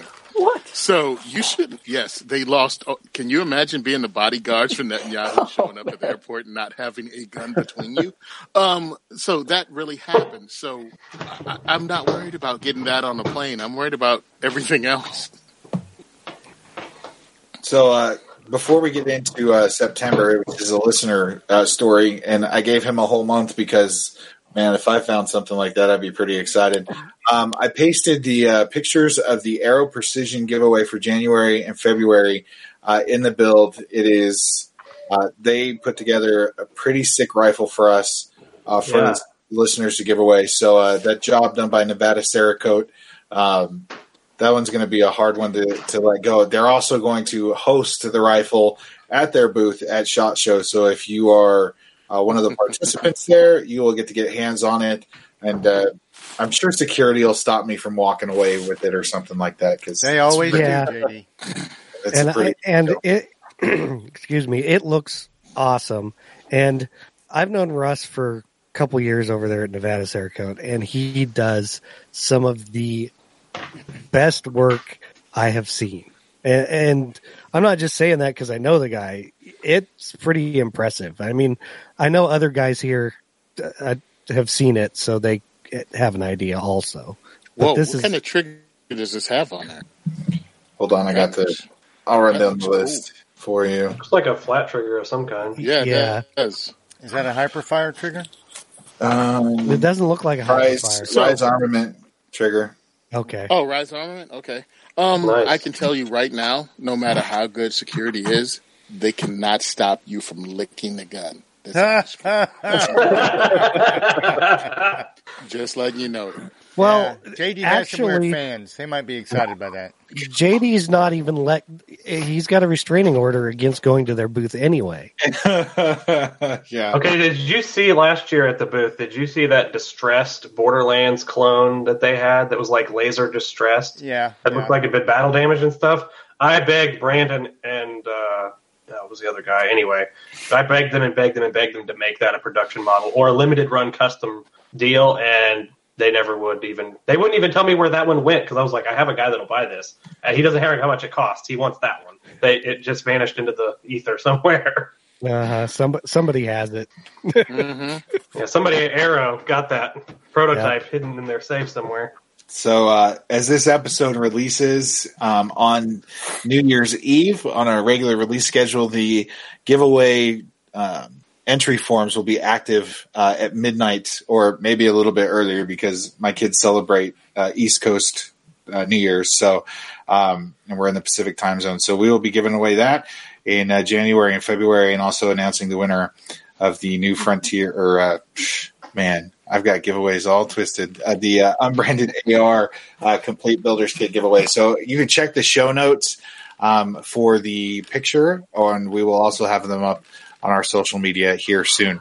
So in September, Ryan wins, uh, listener of the podcast that commented this afternoon uh, when I asked about the top stories in 2018. Uh, Ryan says the top story for him was when remodeling his bathroom I found a Remington XP100 hidden under the linen closet in a false bottom. I wish those kind of finds would happen for me. I only find lowers in boxes that I've already paid for around the house, but I mean, I think Ryan, that's a that's a pretty solid. I don't think anything else tops your year there for finding a firearm uh, in a hidden compartment there. So uh, props to you, man. Yeah, well, I told that same lie to my wife when she caught me with a new gun. So, yeah, uh-huh, yeah. Hey, baby, look, this AR-15 was stuck in the ceiling. I found it while brushing my teeth in the bathroom. Yeah, okay. I've, I've tried that. Good job, though, buddy. Yeah, you got that one off. I tried the story of when a you know mommy dad mommy gun and a daddy gun love each other very much, but that didn't work either. Dude, I try that with lowers. I swear mine procreate with as many as I. I'll find boxes of like I'll call Reed and be like, I found five lowers from a box from Brownells in my kid's closet. What the heck?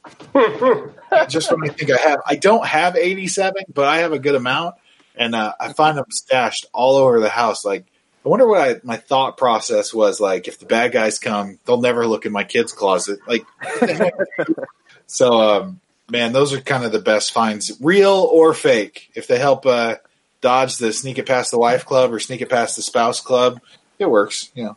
Uh, wanted, go ahead. I, I wanted to find secret compartment in my house since I was a little kid, and so that is the coolest story.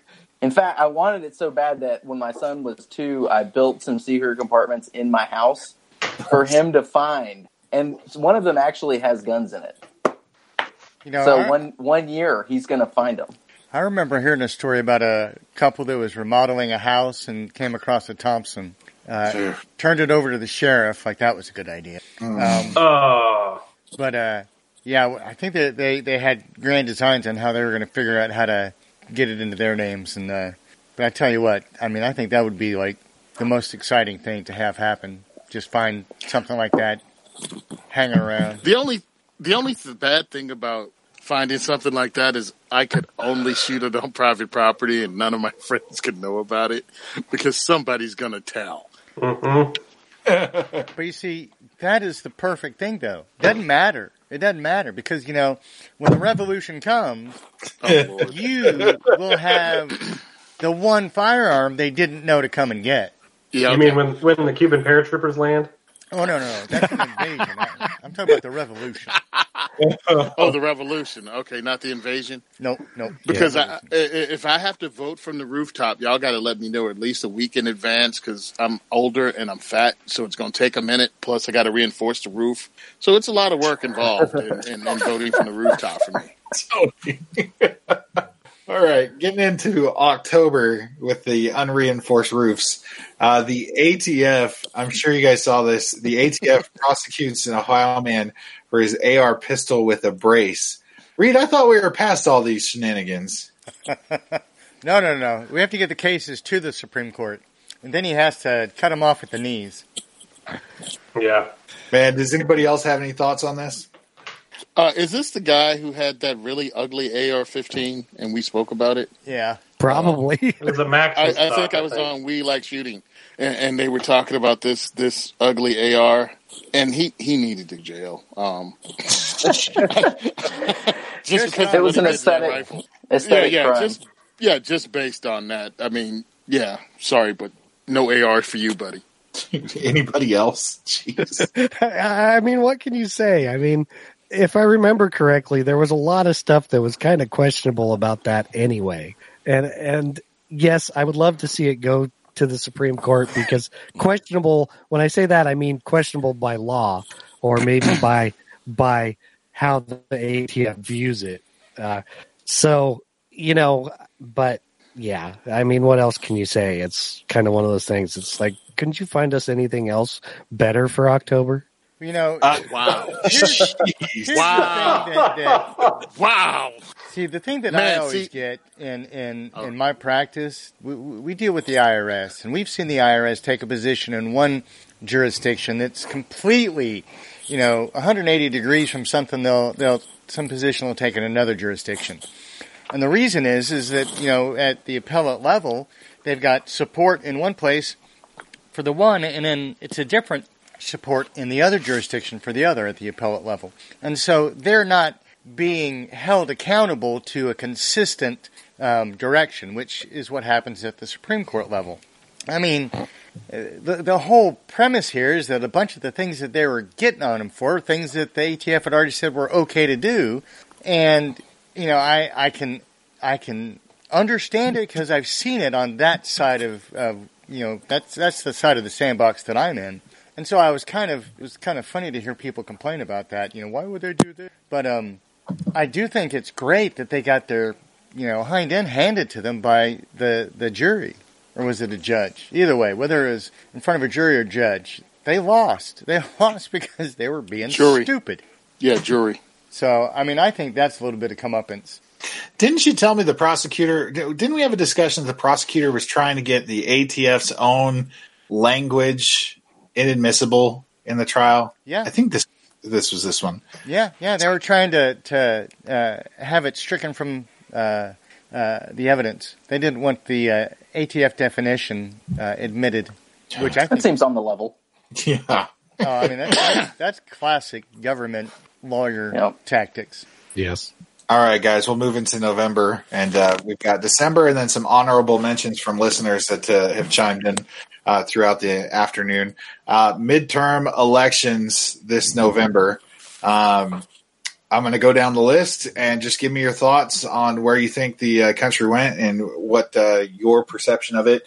We'll start with Alex. So Missouri, particularly, we our senator went red. Six out of eight districts were red to blue. Um, I think it's just going to be a gridlock in a lot of situations. Uh, just because the House is blue and the Senate is red, I, I say it being a gridlock for a while. Chad? Well, I'm I'm with him on the gridlock stuff, but all I'm going to say is I hate Portland and Eugene. Thank you. Go Ducks. no. But there's that one county that we can move to in Oregon. where- Well, well, there's more than one, but the others are like in Eastern Oregon where Oh, so it's it's perfect. Eastern Oregon is where we can live in the the high cold desert. We're all good. you might as well just move to Idaho. Can't move that. Cannot move that Uh, Derek, you're up. Yeah, locally we went red, pretty good red here. Uh, this county, the county that I'm in, Cabarrus, north of Charlotte, has been red forever, and we've had a Democrat sheriff who has been actually a decent sheriff. Um, and then this time, it's been I don't know. I think he's had four or five terms. We went, we got a, a conservative Republican uh, sheriff, and then at the state level, it was about it was 50-50ish. It didn't it, it wasn't a significant change really. It's kind of gridlocked, and we got a Democrat the governor too. So, and he's pretty hardcore Democrat, liberal, anti-gun. Dang, Matt. Well, uh, my district, uh, House District 9, is still in flux because everybody who lives in the district is being accused by somebody else of vote fraud. So I think there's going to be a shootout. It's going to reduce the population before we actually get a somebody into office.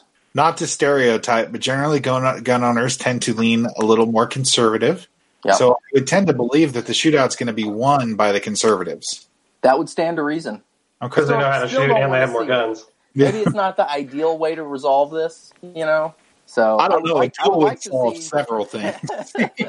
yes, yeah, McCready versus Harris, a duel. Now that I could get behind, but no, I think it's symptomatic of the the breakdown of public trust. You know, it, it, everybody's lying to everybody else, and nobody trusts anybody, and that's a bigger that's a bigger symptom than than a than a house race is going to tell you. But it's it's affecting all of it.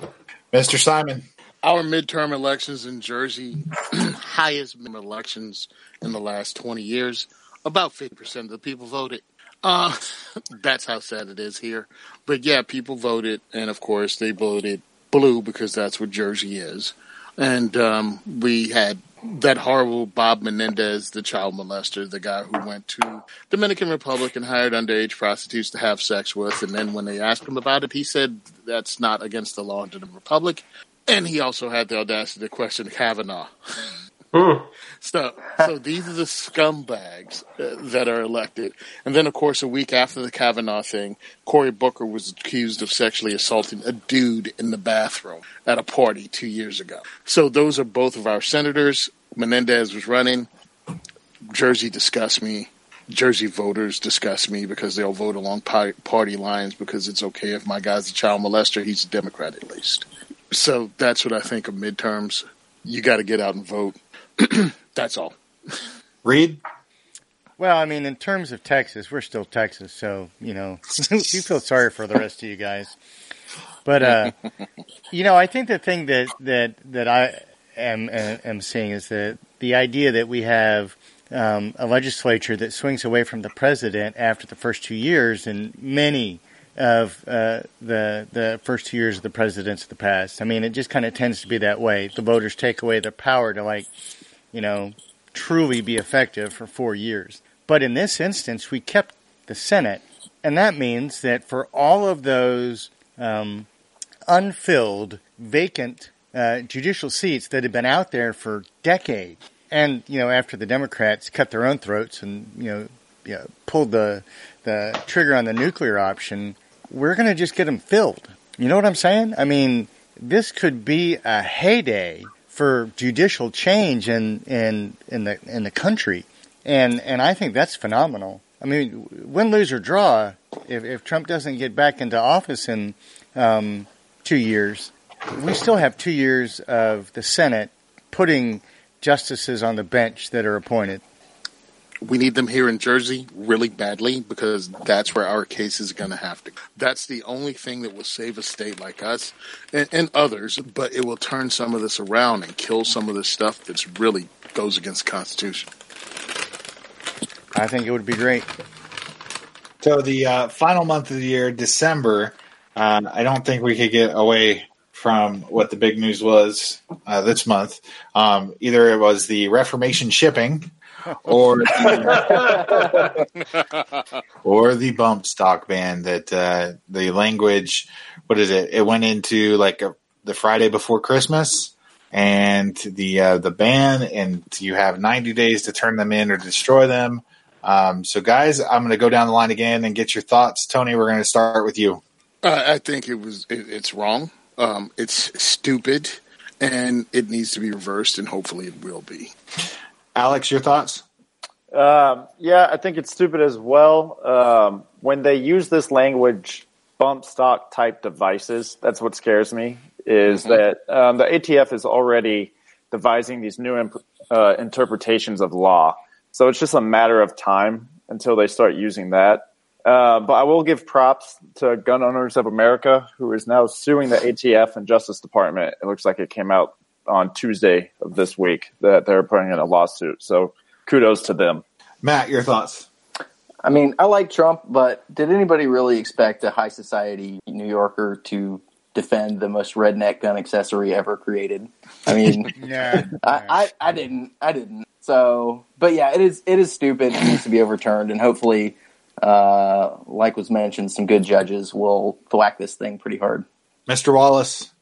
Well, I am old, but geez, call me Mister. uh, you know, I think the bump stock ban is stupid because it's just the ATF saying, "Oh yeah, we don't like these anymore," because of the president saying, "Oh yeah, this now falls under this."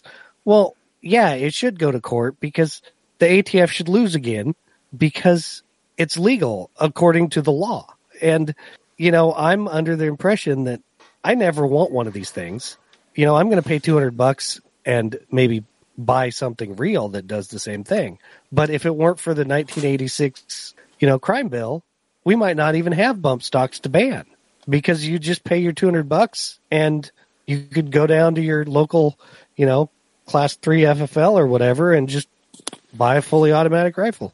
Derek? That's my thoughts. Yeah, um, I was I wasn't really surprised at how it how it fell out, but I am I'll give you um, the negative, and then actually there's some positive that I got to see to be a part of, which was kind of interesting. So the fact that the ATF has essentially become de facto writers of law by the way that they interpret and talk about uh, all of the things that we love is concerning. But most of the people at many levels of the ATF are actually just good people. I know the local office guys are great, um, and they work really hard to work with gun shops and individuals that want to obey the law um, and are pretty reasonable. Not to, to say that there aren't buttholes out there that don't want to, you know, that want to just make a name for themselves or get on the news or have political views or work the agenda or whatever. But most of them just want to enforce the laws. Um, the good side of it is because it is a de facto thing that they that the way that they interpret things. Um, the frustrating part about Form Fours and how long they take six, seven, eight, nine, ten months, whatever. I'm I'm at from from March to now. I'm waiting on a Form Four, um, my first one. Um, but a good friend of mine owns a major suppressor company, and I got to get him together with one of our local representatives, uh, or uh, House representatives, to talk about ways that we can, without legislation, shorten, tell the ATF, essentially direct the ATF the the Senate or the House or whatever says ATF, you shall issue Form Fours in X dates. So the the the thing that they're working towards, hopefully, uh, within some reasonable amount of time, is 60 to 90 day turnarounds on Form Fours without changing the law, without doing anything on the crazy uh, on the backside, without shortening the background check, because it doesn't take that long to do the background check for the Form Four. It's really not that difficult or time consuming. It's just a backlog, and it's just a still to some degree, I think, an artificially uh, lengthen the process. So because it's not going through the legislature, those changes can actually be pushed without changing the law and without getting all the Democrats on Capitol Hill involved. It can just be a directive to the ATF saying Form 4 shall process in 60 or 90 days. So that's in process. We'll see how far it goes or when it gets there, but that's that was good to see kind of the back the back the inner workings of politics in a non-negative way that would be good for the industry. That's nice. Um, so this all came from the city that I am uh, located in, Las Vegas, um, from the shooting that happened at the Mandalay Bay about a year and some months ago. Um, what I find ironic and stinky is the fact that um, this gentleman used this bump stock um, in his uh, act of evil, but uh, in the most surveilled city in the world. Um, there are cameras everywhere here. Um, you are surveillanced walking into casinos by so many cameras that you don't even see and so many that you do see. Um, the fact that we're just talking about a bump stock ban and we don't have other answers on other things, just really, really stinks uh, to me. And so, um, on that case, on that end, it's kind of a, a, personal thing because why don't we have more answers about what happened uh, here in Las Vegas? And instead, it was right out of the gate calling for a ban of this. Uh, you know, I'll say it's a, a, firearm novelty. It's it's not something I own or even on the register, but I don't like the fact that uh, they it was just directed to take it away um, from those who do want to enjoy uh, the benefits of having a bump stock. So that's my thoughts. Reed, what are yours? You know, I think that this whole thing about the bump stock just kind of highlights the thing that most irritates me that we see in this country, and it's this idea of incrementalism, right? you know, on this side of it, it's well, we're going to ban this one little thing, and then a couple of months later, we're going to ban another little thing, and then you know, a little after that, we're going to ban another little thing, and you know, the aggregate of all these little things, all of a sudden, is something substantial, and when it's gone, when you're looking back with 2020 vision, you see the erosion, you know, clearly, you know, in the light of day, but you, you didn't see it slipping away moving forward. But it's also that kind of idea that, you know, you know, the, the, person that says, you know, well, but I'm special. I don't have to pay attention to this law. Know, that doesn't apply to me because, you know, I'm, I'm, I'm who I am. It's that, you know, incremental erosion of something that should be held on to. You know, uh, I'm sure anybody here that has kids will remember, you know, the first time your kid did something and then the 18 more times they tried to push it a little bit further Mm-hmm. all of a sudden you had to get out the spoon or the belt or the whatever, whatever it was that you whacked them with to bring them back into line. Well, we've got so many of these things, you know, big picture that, you know, how do you put the genie back in the bottle? I mean, look at the, the city councils who all of a sudden decide that, you know, after years and years of, you know, figuring out parade routes and, you know, litter policies that, you know, they're going to, you know, encompass the, the overarching idea that they're supposed to be the ones dictating firearms policy to, you know, the citizens of their fair city. I mean, it's this idea of incremental erosion. And to me, it's the most frustrating thing. You know, people wonder why, you know, uh, uh, Pro 2, a, a Second Amendment guy is going to get there and, and be all irritated or upset or pissed off because they did this to bump stocks and their novelties or whatever the hell it is. It's the idea that we just can't let you do it inch by inch by inch. I think Tony, you quoted it as death by a thousand cuts, right?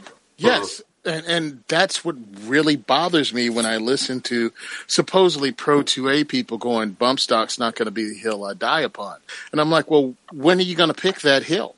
because they've already taken fully automatic weapons away from you. Um, they've already taken short barrel rifles and shotguns away. I'm sorry, but in some states you can't have it.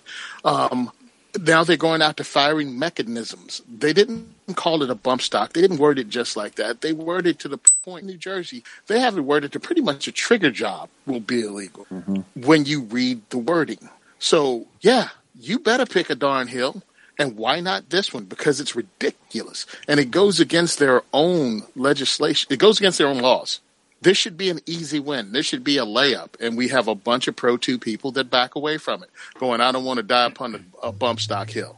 I'm like, well, thanks, buddy. Um, but we really don't need your help right now because you suck. We, we need to stand behind something. And when we have people, what, what do you think? You think the next bill they're going to come out with is making just all guns illegal? No, that's not going to happen. They're going to continue to slice this. They're going to continue to slice it until the next thing you know, you're making an argument why a double barrel shotgun is an assault shotgun. That's where you're going to end up. We, we, I think when people are going to wake up in this country is when they start calling your hunting rifle a sniper's rifle. And when they start telling you because multiple projectiles come out of a shotgun with one trigger pull, that that's now a machine gun. I think oh, maybe he'll wake yeah. up then. I think, I think your comments about the, the particulars of the language are spot on because I think we're, we're fast approaching a society where everything is illegal, everyone is a criminal, and enforcement is selective. I think that's really the, the goal, the broader goal here of all this stuff. So with We've that, been here before. We've been here before. I just want to put that out. We've been here before when they played with words and they played with meanings. They did it in the Dred Scott case when they wouldn't say that a black man was a whole person. because that would mean that blacks would be covered by the Second Amendment. And that's what the Supreme Court Justice of the day said, the Chief Justice. So, yeah, they're playing with words again. This is how they take your rights away by playing with words and their own meanings of them. So, I would just want to throw that out there as a historical thing. It's been done before. So with that, I think we've made our way through the year. Going to give some honorable mentions uh, that we'll rapid fire through, as uh, this has been one of the longer episodes we've had. Uh, Johnny Chan uh, wrote in and said uh, one of the top news stories or things of the year. Uh, we all saw this video. I'm pretty sure the selfie guy at the shooting range pointing a loaded firearm at his friend, and the firearms instructor jumped in. Um, yeah, that guy was on point. Props to the RSO. Yep. Yeah, that was good RSO. Uh, props to Steven. Finally got his uh, first AR-15 to call his own. Um, Matthew with the uh, Franklin Armory Reformation. It's not an SBR. Uh, gosh, that is a good meme. But uh, we covered that a little bit earlier. Uh, Jeremiah also with a, a find like Ryan, or telling of a friend, found an old 22 in a closet in a house that he bought on the Oregon side of the bank of the Columbia River. Uh, if he would have been in Washington, it uh, could have been an assault rifle due to uh, new definitions now. Um, and that's that's about it. Everything else, oh, Ohio um, overriding the uh, governor's uh, veto uh, also made it in there too, but the bump stock ban kind of got that can, one. Can I throw something in under under December because sure. it literally literally happened yesterday, and I heard about it on the news, which you know it it's kind of ironic that the 911 system in Washington went down like last night after they, you know, vote in more gun control. Oh my gosh. okay. That's it. With that, uh, that's our year in review. I'm going to go down the list. Tell us where we can find you guys on the web, social media, and your businesses, guys. So, Alex, uh, you first. Yeah, so you can email me, alex at ammo.com. And then obviously I would go to the AR15 podcast special landing page, ammo.com slash AR15 podcast. Save $20 on your $200 order. Alex, thanks for sponsoring the show. I appreciate you, man. Yeah, of course. Uh, Tony Simon, where can we find you? You can find me on the Second is for Everyone on YouTube. You can find the Second is for Everyone podcast on your favorite podcast app. You can find me on Simon Says Train on both Facebook and Instagram. And Derek, you can donate to us at diversityshoot.com. Derek, where can we find you in the gun shop you work for?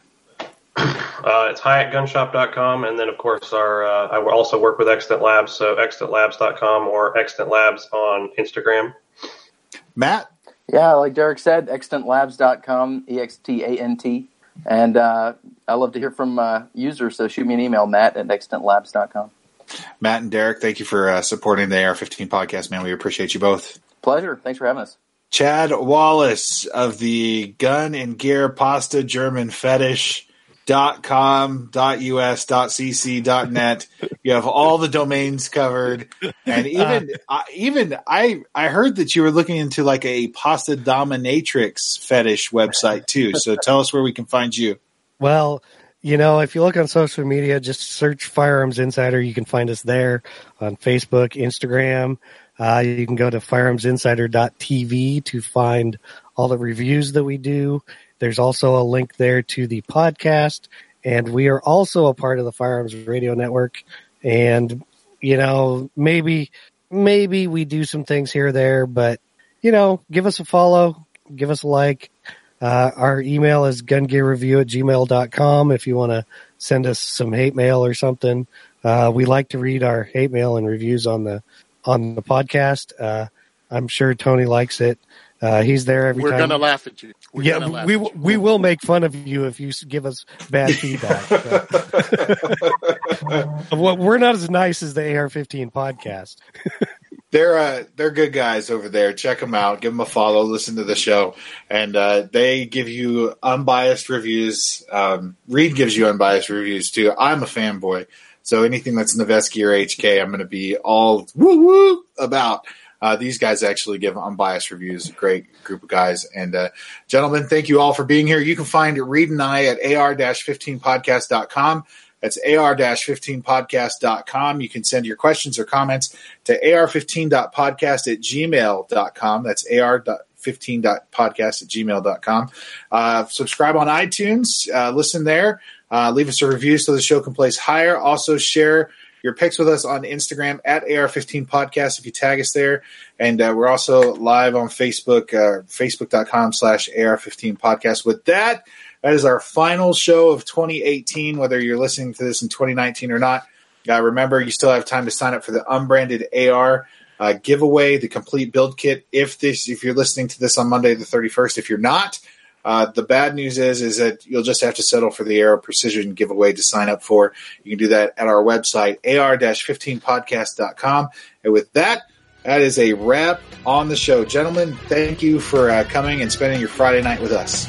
Anytime, JD. Enjoyed it. Anytime. Great. Uh, yeah. Great to be here. All right. Thanks for having me on.